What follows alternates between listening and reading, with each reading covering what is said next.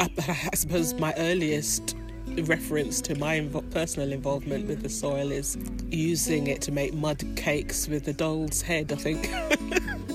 and, you know, liking to play with its London clay stickiness, watching my grandmother, my maternal grandmother, cultivate cultivate the soil in our back garden and transforming it into sweet corn and squash and various other things. It's the soil that absorbs all the pollutants that we um, unfortunately spread throughout our different atmospheres. It's trodden upon. And if I should quote my daughter's rap, rap trodden upon, she says, cut by spades. we take our feet for granted and we take that which comes into contact with it um, for granted, assuming it will go on forever and it will always be this capital asset. We have to be a lot more intentional about how we're relating to it and not only in a way to regard it as a dry asset, but as something which carries our histories.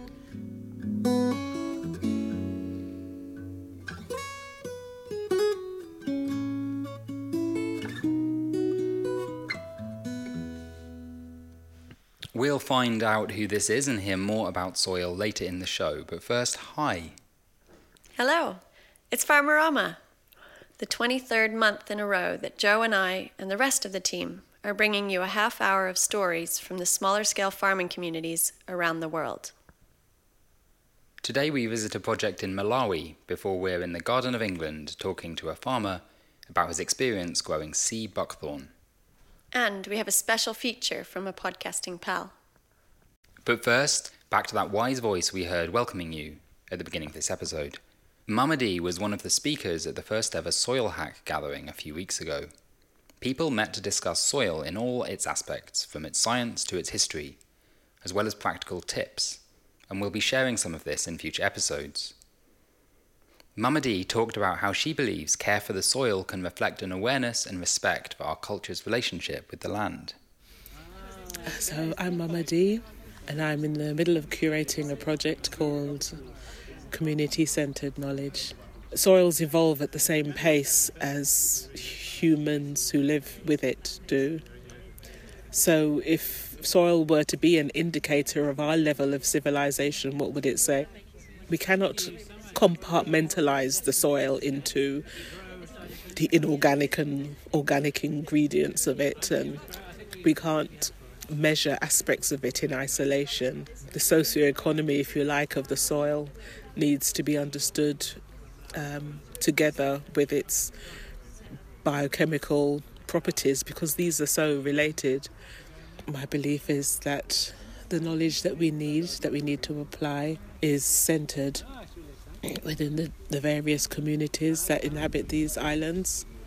It can be brought to the fore by encouraging people to remember it, to recall it, to share it, and to make sense of it collectively so that it can be a source of strength and resilience for the times which lie ahead. Hmm.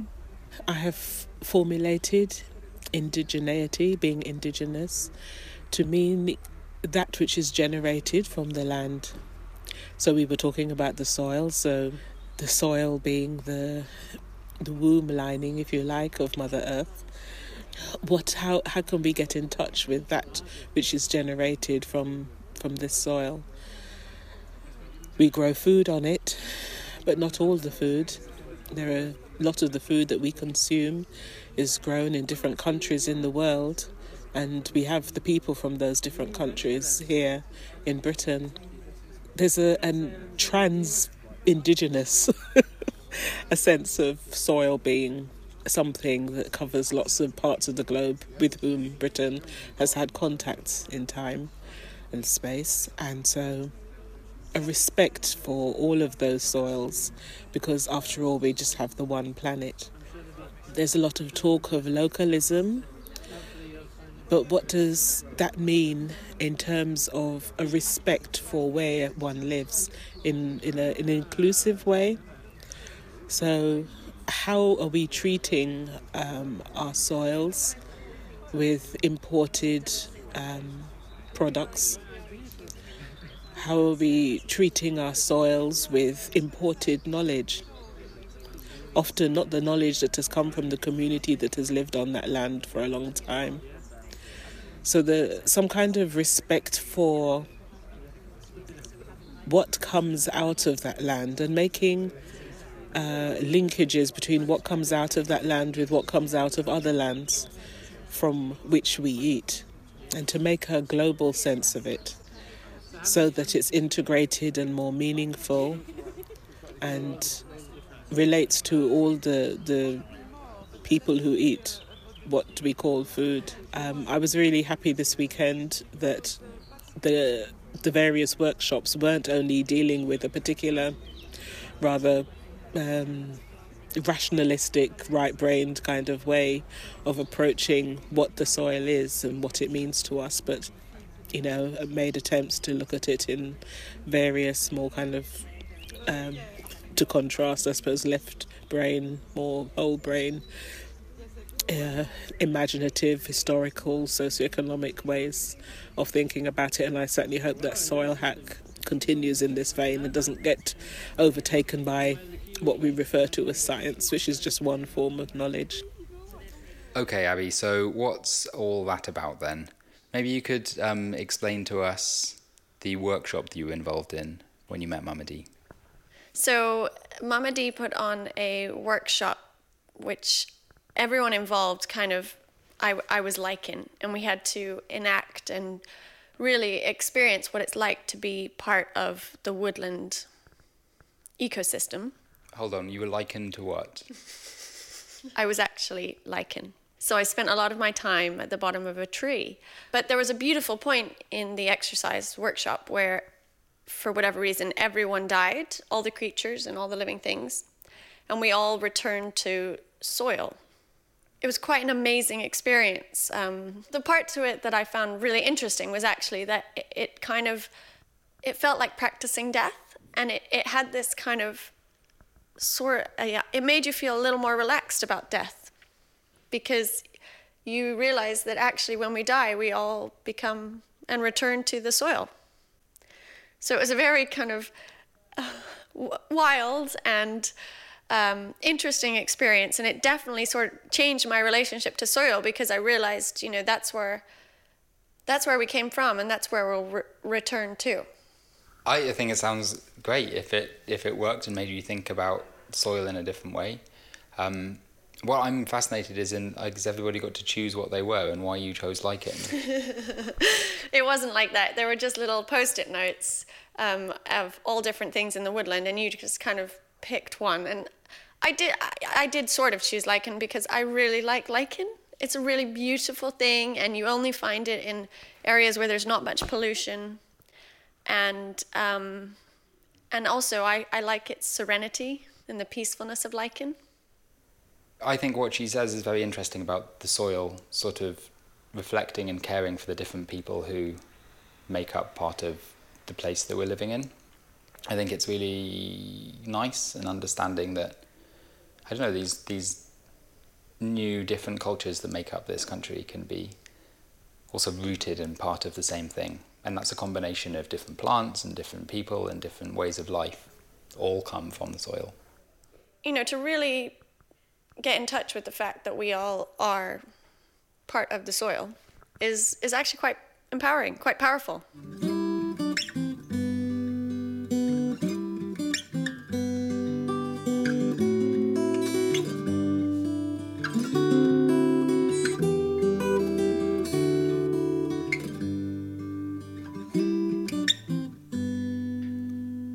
Super excited to hear from the Tiyeni project in Malawi, who promote sustainable farming methods there. Isaac Monjo Chavula and Albert Masuku sent us in some recordings to share their experience of the Tiyeni deep bed farming method. It aims to stop erosion and improve soil fertility by avoiding soil compaction and using deep, wide beds, mulching, agroforestry, and companion planting. The Tiyeni charity which promotes and teaches the method, was set up by lifelong residents of Malawi. They were frustrated by Malawi's reliance on short sighted food aid. So instead, they wanted to develop an approach that's not only truly sustainable, but also much cheaper than food aid drops. Tiyeni, by the way, means let's go. The Tiyeni method of agriculture is the bringing together of several well and tested methods into a simple and effective common sense approach to agriculture. The steps are decompaction of soils, contouring, protective planting, water containment, manuring, mulching, weeding, companion planting, and crop rotation. The Tiyeni method is now being used by some 3,000 farmers across the country. This is by 2017, which is treble what was the case in 2016. Farmer to farmer training means that the technology is spreading far beyond the farmers that Tiyeni staff are reaching. It has also been adopted by several NGOs and more are queuing for training in this method. But why do we have to promote this deep-bed method? There is great misunderstanding in the agriculture world about compaction of soils. In Malawi, and probably in many countries throughout the world, compaction is a hidden cause of famine repeated diggings and uh, with the hoe and even the plow and constant walking on the soils very often result in compaction being created into a hard pan underneath below 10, 15 or 20 centimeters. Neither the roots or water can penetrate this hard pan and as a result a short dry spell means that the crops fail. Worse still, the compacted layer in heavy rains provides a perfect slip layer for the tilled topsoil to be swept away maybe downhill through erosion. Just last year, an FAO report indicated that about 29 tons of topsoil is lost per hectare per year in Malawi. The Tiyeni method stops this completely. So the first step above is probably the element that deep bed that is most essential. The other steps make sure that the ground stays decompacted, improves soil fertility year on year, and provides huge increase in yields. Farmers have seen this and are queuing in their hundreds to be trained. And that is why I'm appealing to NGO community to support this bed method of farming because by doing that we can likely assist these farmers to get out of food and income insecurity. The deep-bed method, once implemented across the country, will alleviate this problem of famine in Malawi and more especially make Malawi vibrant again in terms of our economy because it is an agro-based economy. Industries depend on crop production and employment depends also on agriculture production. Now, in Malawi, we have very poor food security, like uh, last year. More than 6.5 million people were uh, said to be food insecure. So, if all farmers can go the deep bed method, I'm very sure that every household may have adequate food. This deep bed method of farming, we encourage farmers to deep till to break the hard pan. So they have to till uh, to about uh, 30 centimeter depth and that happens in one year. The rest of the years, it depends on how much you know manure you feed the soils and how you know you have to avoid as much as possible to step on the deep beds because we, we must have uh, no compaction of soils. So it's because of that hard labor in first year, farmers tend to say, oh no, this method is labor intensive. While we are saying, as long as you nurture your beds, you can cultivate on the beds eternally, as long as the soils remain rich and supportive to uh, crop production. So this challenge has to be broken because it's just the attitude of the farmers. My name is Albert Msuku. I'm an extension worker here at Mzimba. How I came to know about Tiyeni bed is uh, 2015 when Rob called me from Holland that I should go and attend the training for lead farmers in Mzuzu. I went there, I attended for one week. When I came back, I was very interested in what the Tiyeni people are doing. So I, when I came back, I tried to ask some farmers who were interested who could do that. So we started with just two uh, plots for demonstration. But this year, you see, with this climate change, it started very badly but our TN beds still thrived and they did very well. Most of the farmers now are interested to do TN beds. I'm very sure these people now are at least food secure. To find out more about Tiyeni, visit tiyeni.org, T I Y E N I.org. Thanks also to Bex Kelly, who organised and sent us all these recordings. Farmerama is happy to be supported by Abby's company, Vidacycle Tech, who've created some really great tools especially made for independent and small scale farms, just like her family's. They have two apps. Sector allows you to easily keep track of what's going on with your crop, and Work Mentor helps you to manage your workers. Farmers around the world are using the apps to care for their olives, vines, blueberries, almonds, agroforestry projects, apples, and onions. If you're interested in using the apps, you can find out more on tech.vidacycle.com.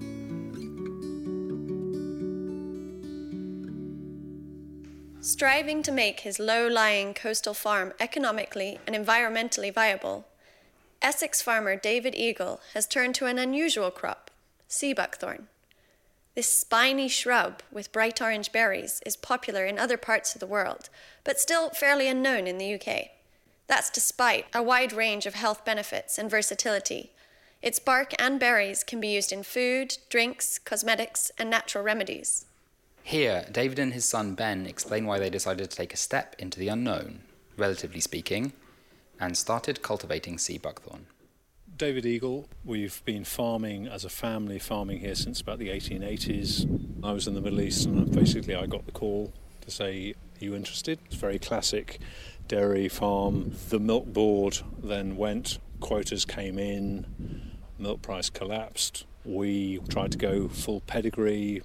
We went high level American Holstein cows. Still didn't make any sense.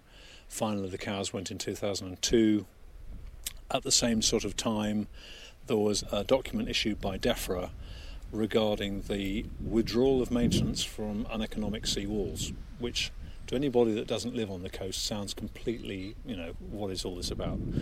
But if you live by the sea and you watch the sea going up and down, that sea wall is your life. And because this farm is effectively a low level farm under the seawall, if the seawalls go, we lose 50% of our land. The arable side had become contract farmed, so we didn't have any guys, we didn't have any machinery. Effectively, got two units, 600 acres, and interestingly, we've got 350 acres outside the seawall. Grandfather used to graze it, but sheep can't swim very well, so it's not really something we want to do. But the whole concept of sitting in an era of climate change with sea level rise, with more and more surge tides, with very much the weather is changing into extremes meant that we had to start thinking about where we were going. There's also the economic factor that as a family we can't see how arable farming pays. As purely commodity farming, I think if you're more specialist, if you're organic, that's a different matter.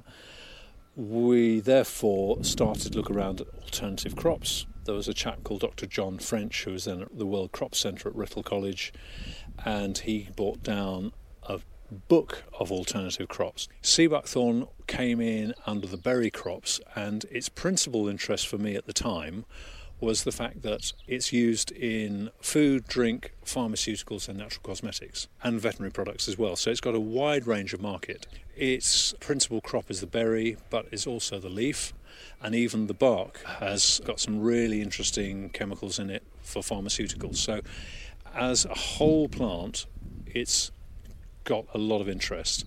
The fact that also it was farmed in 40 different countries meant that there was knowledge about it. The fact that there isn't a market, actually, at that time, I thought, well, you create a market. The model I was looking at was thinking actually hemp was a crop which has been developed in East Anglia, has done really, really well, but it was effectively driven by a farmer for 20 years. It took him 20 years to bring that crop to market. And that's how I probably see sea buckthorn being. It just so happened that at that year, 2009, the International Sea Buckthorn Conference was in Siberia at Barnaul. It was a week long conference and it was being run by the Lisavenko Research Institute for Horticulture for Siberia. and it was stunning. I was sold. I was completely head over heels in love with sea buckthorn. We went through a very steep learning curve. 40% of the plants were lost in inverted commas in 2014 from disease. Sea buckthorn has a huge capacity to recover. So basically, I cut the plants down to about a metre high and virtually all of them have come back. I suppose we probably lost about 10% of the, of the stock that went in. We got over the disease issue, which is a fungal issue, by using compost tea. Using it through 2015 was a slightly tentative process and gradually came to the conclusion that the plants need to be sprayed every month. So now they are sprayed from February, which is when the plants start to come into bud or break bud, right the way through to harvest. Our harvest is in July, and then we'll start spraying again probably a month after harvest.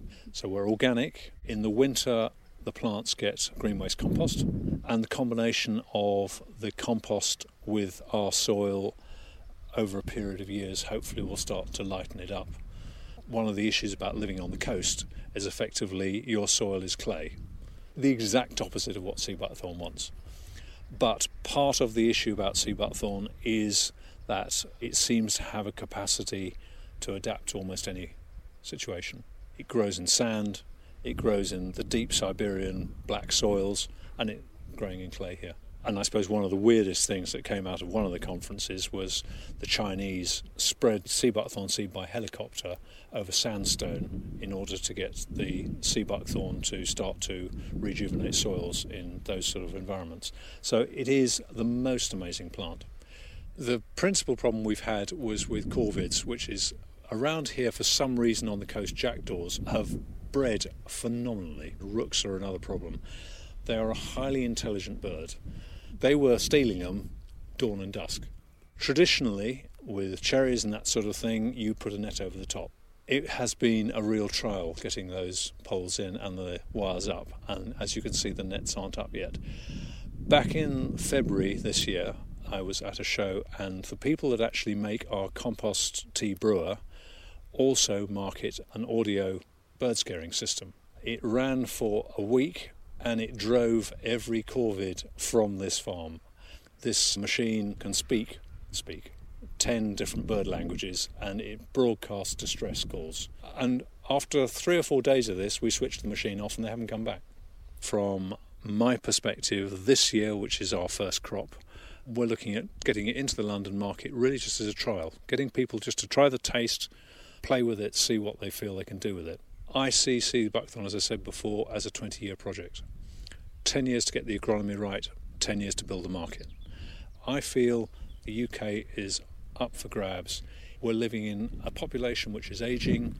Sea buckthorn is associated with anti aging, it's associated with skin diseases, it's associated with gastric ulcers. I think you know it does things for stamina.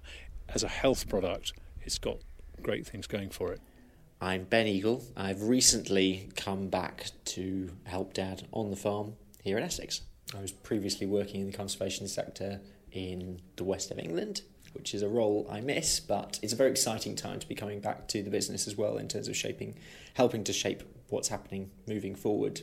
The North Sea is very much at the forefront of our thinking, and it's a matter of rather than working against it, which is possibly the tie that we've taken for the past 50 or so years, we're now moving towards a system of trying to think of ways that we can work with it and use it as an asset. About 50% of the farm is at long term risk from flooding from the sea.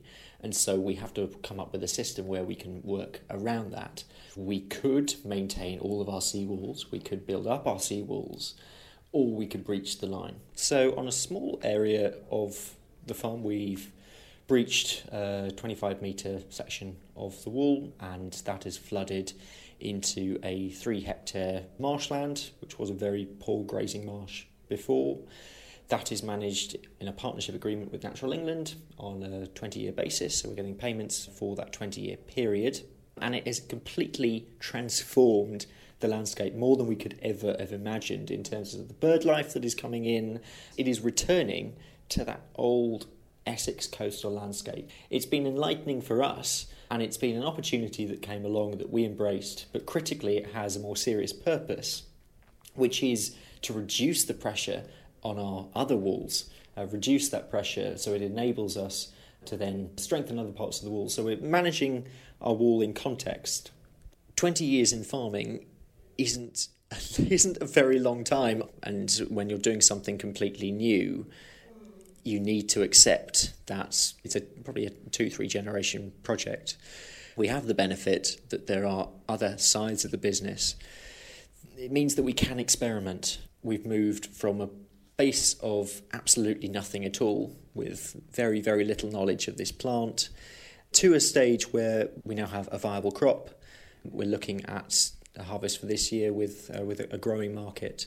I think certainly that over the next few years, we are going to see great changes, both from a policy point of view um, and from a technology point of view, and from a manpower point of view as well. From a small coastal farm perspective, those farms that really embrace the opportunities that we can grasp in terms of direct marketing, in terms of innovative diversification schemes, in terms of innovative crops, in terms of new technologies. It's about moving forward, and I think the fact that everything is moving so quickly now seems a bit daunting, but farmers are really resilient. Of any group of people, of any sector, there isn't one that is more up to the challenges that we face, and we will do it. We need to stick up for ourselves. We need to make sure that we create a framework that we can survive and work in for the future. For more on the plant's fascinating history and properties, you can check out the bonus audio on our SoundCloud. We call these shorts, so if you want to hear a bit more about a story we featured on here, then shorts are the place to look. It's lovely to have two generations of the same farming family on the show. And this got me thinking this is not the first time um, that we've had two generations on the same show. Abby, first off, we've got we've had your dad, mm-hmm. and Nigel. Obviously, we've had Nigel's mum has been on a few times. In fact, mm-hmm. Nigel's whole family were on the show. And then we also had um, Teddy and Freddie Brun talking about the sustainable forest management they do over in Norfolk.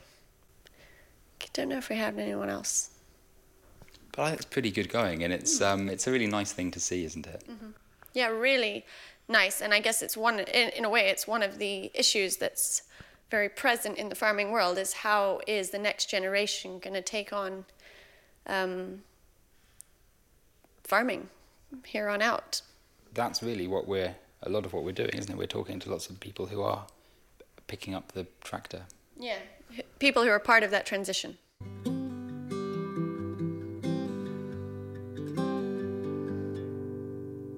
Inspired by Farmerama, six months ago, Ben Eagle also started making a podcast called Meet the Farmers. This is a series looking at the day to day realities of running a farm in the UK. So far, so Farmerama, but it's not exactly the same. Ben takes one farm per episode and really gets into the detail about what makes the business and people tick. We are keen to support what he's doing, and as an introduction, he's let us share a short edit from a recent episode.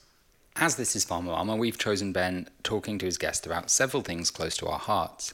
Here, David Lord tells Ben about how he's ended up an avid advocate for no till methods and what he does in the way of experimentation to work out whether he's on the right path.